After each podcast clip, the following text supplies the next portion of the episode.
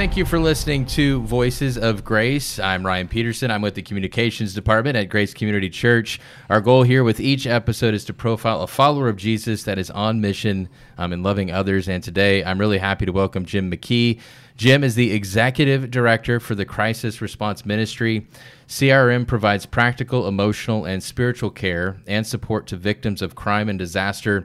On Sunday mornings, Jim attends Grace University Boulevard campus. And Jim, I want to thank you so much for taking the time uh, to talk with me today. I know you're really busy, but thanks for being here. Thanks for the opportunity, Ryan. I really appreciate it. Yes, sir. So, First, give me a little bit of background, people that don't know you. Give me a little background on yourself, um, as much as you want to go into detail. You're kind of smiling. Just where you're from, um, and then how did you get to East Texas? Maybe you're from here, but just let us give us a little background. I was uh, raised in the Dallas area. Okay. Uh, first great portion of, of my life, uh, and uh, through a series of events and ministries, uh, uh, moved for a short stint up to Broken Arrow, Oklahoma. Uh, my wife and Annette and I and two children, Michael, Michael and Shanna. Uh, we we saw the call back to Texas and came back home uh, in 1995. We spent uh, the 20 years uh, in the Cedar Creek Lake area, and then moved uh, to here to to Tyler about five years ago. Okay, so you have um, lived a life of public service. Mm-hmm. Um, you've had many roles in different capacities. You've been a firefighter, a paramedic. Uh, you're a reserve deputy sheriff, a mental health officer.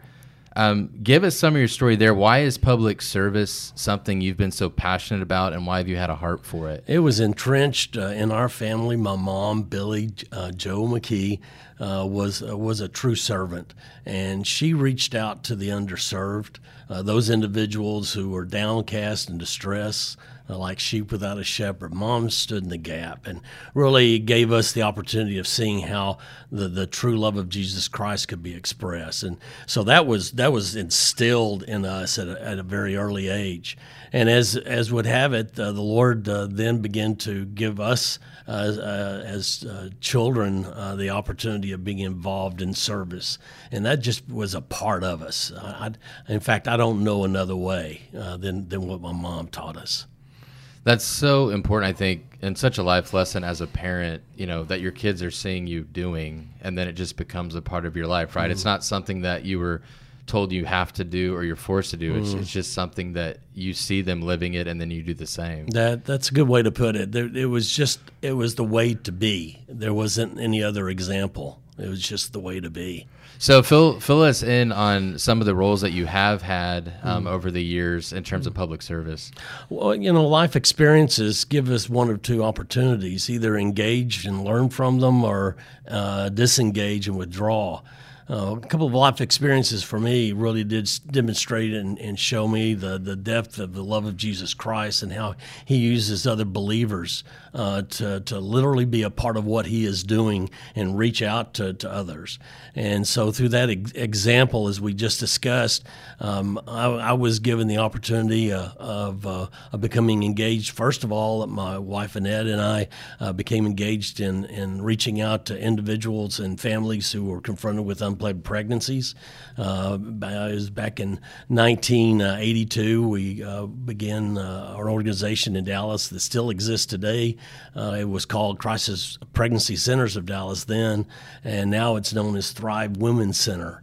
And uh, really uh, wanting to take the love and compassion of Jesus Christ uh, literally to the streets and, and give uh, individuals constructive alternatives to abortion. Uh, and uh, that ministry just really took off. And, and as I indicated, it, it, still exists today. That was the first opportunity we really had of being engaged in, in service at that level. Um, through the years, uh, we were given other other chances just to be of service within our, our community, within our church. Um, I had a lifelong uh, desire to be and uh, be a police officer coming out of high school. Uh, tragedy struck, and uh, that particular avenue and pathway, the Lord kind of diverted us away from that. And so that that was always there and present, that that spark and that light of opportunity. Uh, when we moved back to uh, to Texas in 1995, uh, I was I decided I wanted to join the Mabank Fire Department and just help out in any volunteer way that I could. And boy, uh, did the Lord turn up the gas and uh, really, uh, really gave me opportunity of being uh, being directly involved with that group of men, men and women. Uh, that developed in, into my eventually getting my firefighter, and then began to, to take courses in emergency medical care and uh, that's when eventually I get uh, got the opportunity of getting my paramedic, and and that that level of service in community uh, really was a, a significant opportunity um, that eventually led to, to, my getting my commission as a peace officer that that I hold today. So I mean, you talk, you went back to 1982 when you were uh, doing the the ministry for the pregnant moms, pregnant women. Um, so where I mean, wanting to teach them Jesus when did your relationship with Jesus start? Was it as a kid? Was it because of your mom? I mean, how did that start? Yeah, mom and dad were involved with a little uh, Baptist church in Dallas called Tremont Baptist Church. We were almost right across the street from the church. And so that was very much a part of our life. That community was so important. I don't remember a time in which we weren't over at the church, you know, uh, at all. And I remember walking down the aisle at a Little Baptist Church with my daddy and, and meeting Brother Lang, who was our pastor. And I remember conversations taking place. And I remember that night, I think I was about five years old when that took place.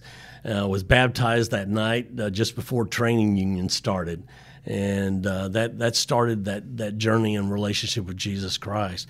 However, um, the more that I began to, to look internally at myself and began to deal with my own relationship with Him, uh, I had a, a significant issue develop in which I I'd never remembered uh, being able to go over those areas of spirituality and my relationship with him from a cognitive standpoint. I don't remember the conversations. I always took my dad's word for it of what I had done.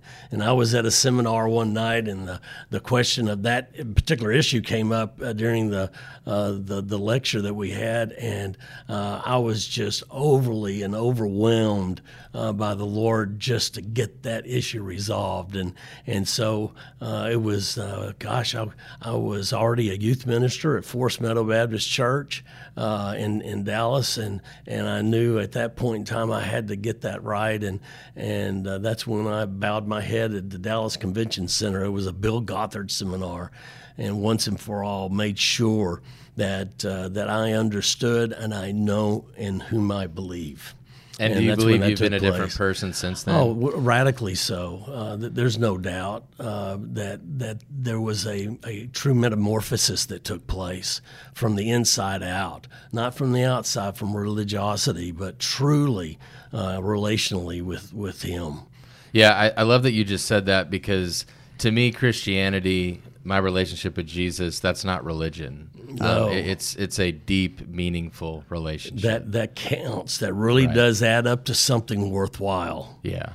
Um, so you said you've been in Tyler. What'd you say? Five years? Is that around correct? five years? Okay. Right? So how yeah. did you get connected at Grace? Oh gosh, we were looking for a local church uh, to, to, to, become a part of. We heard rumors and asked around and, and discussed, and then we found out that uh, uh, University Boulevard was right across the street uh, from from where we lived. And we wanted to be a part of a local community group, and so we visited. And it, there was there was no other decision to be made. We knew that's where the Lord wanted us to be. Well, we are fortunate to have you guys as a part of the Grace family. Um, we've talked about your background a little bit. Um, until we recently met you and I, we had lunch with Stephen Whitcliffe. I didn't even know about the crisis response ministry. Mm. Um, and I love on the website, it says bringing Christ to the crisis. Uh, so important. Can you explain to people what this ministry does? And how you got involved personally, and you're the executive sure. director. I remember very distinctly as a firefighter, we had just finished with a fire in the Mabank area. And I remember uh, getting back in our unit uh, to go back to the station and looked in the rearview mirror, and there was a family standing out in the front yard. And I just, I would just shook my head and kind of bewilderment. Uh, why wasn't there anyone there to help them to get through this tragedy that they were going through? And of course, as uh, time went on and, and that burden and seeing that picture over and over again, you know, I kept asking the Lord, why isn't anybody doing anything about that? Um, and uh, well, of course, as you might well expect, guess what he did? He kind of looked at me and said, "Well, why aren't you doing something about it?" Right. And so that was the prelude to uh, myself, along with uh, four other believers in the, the Cedar Creek Lake area. Um, gosh, Ginger Ford, Eddie Shower, uh, then Eric Graham. Uh, we found a ministry uh, that uh, would be able to help us to organize and and really consolidate the the uh, a, a, profound and significant volunteer base uh, to where we could really take the the true meaning of the love of Jesus Christ out to the street and and make a difference in the lives of individuals and families who were impacted by by tragedy that was taking place. So that's how that that began. And then specifically, so when you say you know taking Christ to these families, what are you guys doing doing for these families when I guess crisis occurs? I think at the heart of what we try to do is enter in and number one, be present. That was something that Christ constantly did. He injected himself in, into community. Uh, he didn't he didn't set himself a shop up at the temple. He literally didn't open up an office with a shingle on it. He literally walked the path and and the the life that people were going through. He was there for them. So that as tragedies uh, were exposed and happened, number one, they knew where he was, and number two, he went to them when he when they called upon him uh, for help. And so that's what we really strive to do. Uh, number one is to be present when these tragedies do take place, uh, to to be there as a reminder that there are those that really do care about what uh, individuals and families are going through and then begin the process of understanding what their need set is and and uh, move from there. So for something like this, in terms of volunteers, I mean, I'm assuming you can't just take anybody. I mean, you have to be someone that's trained to be able to handle what these people are going through. Is a little bit more difficult for you guys in terms of having finding the people that you can use for this ministry? I think in some ways it is because traditionally uh, we have mainly moved ministry into the, the level of, of the professional uh, to where the, the average individual in the pew, if you will, is, has been historically pretty well excluded or very limited. What we seek to do is give any individual the opportunity, number one, of, of being able to receive a level of, of uh, training and a level of certification so that equips them so that when they, in their normal life experiences at work, at school, uh, at Walmart, wherever that might be, they encounter someone going through a tragedy, they have the wherewithal and the understanding of how to approach that individual or individuals and begin the process of, of making a difference. That also leads to uh, those in uh, those of our volunteers who take kind of the next step from the foundational part of that uh, and, and move up to where they're able to uh, approach the needs of individuals who have been impacted by acts of crime, uh, who have been impacted by a disaster, or what we call life life crises, and so they can actually inject themselves into it uh, with the level of training and a security uh, that they can really start the process of helping that individual or family heal from that disaster that they're going through. Do you have, um, without naming you know names or anything specifically do you have some examples of how you've seen god move in this that you're just like man i, I did not see this coming. Can i be so selfish as to talk about my own? Yeah absolutely. Um, i, I uh, at 17 years of age i had a very tragic motor vehicle accident in which i ran head on with a motorcycle. And immediately what my mind did was it, it, it started protecting itself to where I could not remember following the accident uh, what had taken place. Um, as I got out of my car and uh, began to, to look at that tragedy that was taken and unfolding in front of me, um, I, I, was in a total state, of course, of trauma, what we call traumatic shock, uh, to where I could not even hardly move or even think. And the first thing that happened to me was is that uh, I looked down the road from where we were, and there was a car coming, another car coming toward me, but it had two red lights on top of it, and that was a Dallas police officer uh, that had been called to the scene. And as he drove up and stopped, and I walked up to him trying to, to engage, I remember getting out my driver's license and handing it to him. And I remember that big old burly cop in the middle of Park Lane in Dallas just reaching up to me, taking me by the shoulders, and hugging me. That was the first opportunity that I experienced that night of, of, coming back in contact with reality and, and with another human being that this was there to touch. Um, hey, I don't remember him saying anything at that point in time. The next thing that happened was is that I, I needed to call my, my family. I needed to call my dad. Um, and I remember looking over to my left, and standing on the so- sidewalk was a lady. And I just simply walked up and walked toward her. She looked at me and said, very simply, Is there anything I can do to help? I told her I wanted to call my daddy, and she took me up to her apartment, which was right next to, to where the accident had happened. And as we walked up these long steps, a lot of things were going through my mind. Uh, the confusion was overwhelming uh, as, it, as, it, as I was uh, taking each step um, up, up to that second floor apartment of hers. And I remember her opening up the door, and as she did, I looked across the room right above where her telephone was.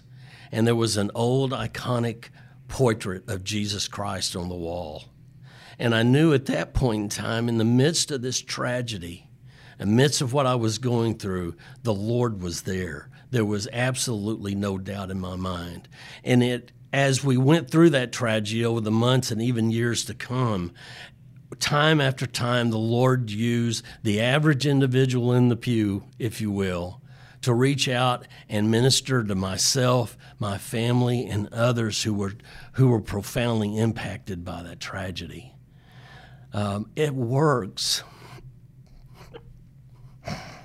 Ryan, this stuff called Jesus works. It's not theory. Um, it's not even someone's opinion. It counts.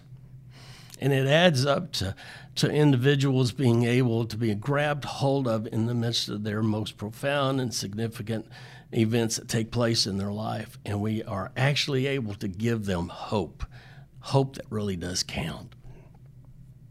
So that's how all of this has affected me personally. And that's why I'm so passionate about it because I know it works. I know that it means something and it has purpose behind it. I do want to ask you, and thank you for, for sharing that story and being vulnerable there. Um, when when you're seeing these stories, I mean, you, you talk about the picture, and I mean, it, I think it would haunt me seeing that family just standing there as you leave the scene.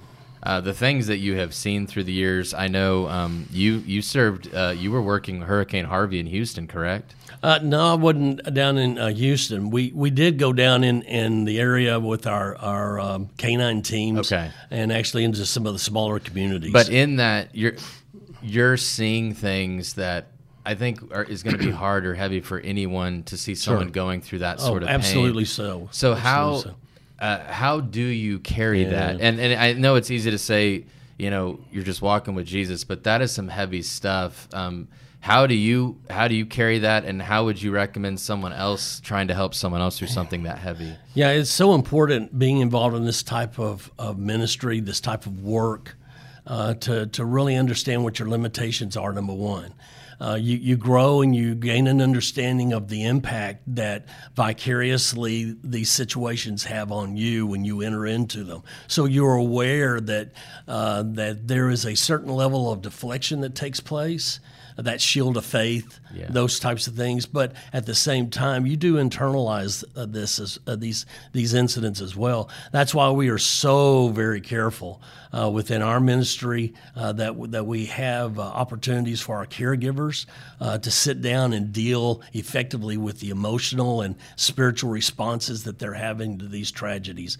and have a way to to get that out, and so it doesn't stack up over time and and end up causing causing uh, uh, really uh, significant problems within within the life of the caregiver if they're not careful.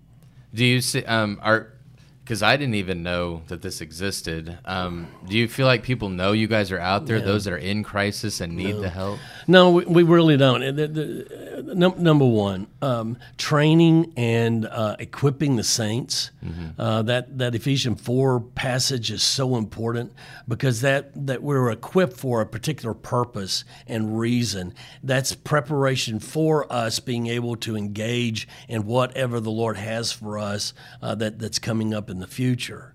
And so that, that part of that preparation that we go through uh, and, and, with our volunteers is helping to understand what that impact is going to mean, not only on themselves, but what purpose they will really serve in reaching out to, to the individuals that they will engage.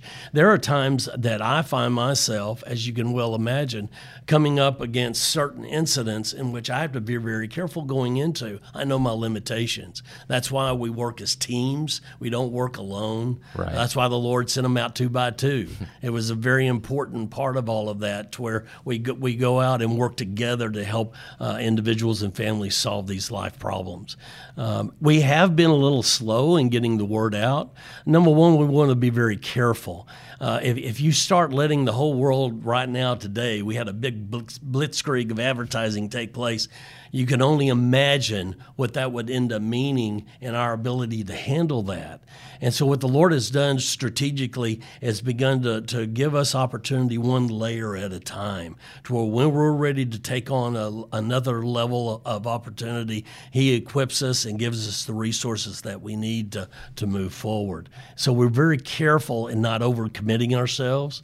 Uh, one thing that I've learned in law enforcement that you got to be very careful with is trust once you gain the trust of law enforcement, uh, you you better hold on to it and not over uh, commit yourself. You better be there when you're called upon, because if you lose that trust with law enforcement, you won't be given another opportunity for a long, long time. So we're very careful about what we're willing to step into and commit to. So Jim, if someone really needs help, they are they are in crisis, or if someone has the heart to help, like I mean, like you have shared um, what should they do? I mean, where should they go? Uh, first of all, we have a crisis line number in our East Texas area. Uh, our crisis line number is 903 385 4737.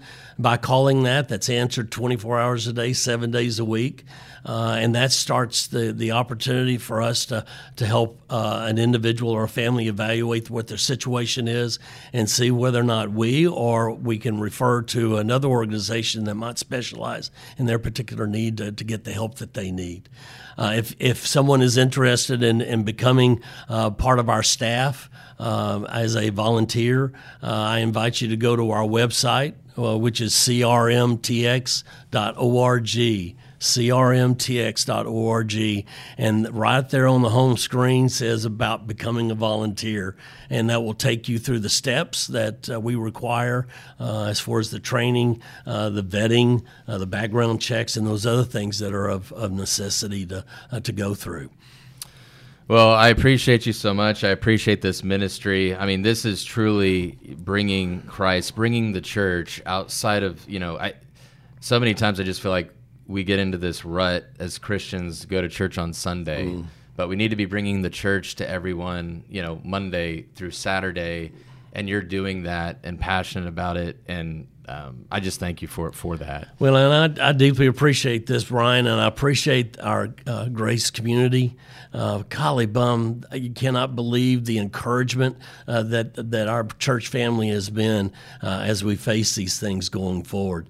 One final thing I always try to end on: we need to remember one important one important thing is there is hope, and His name is Jesus. Amen to that. Amen to that. Well, thank you so much, Jim. I appreciate your time and thank you for listening. Uh, this is Ryan Peterson. You've been listening to Voices of Grace.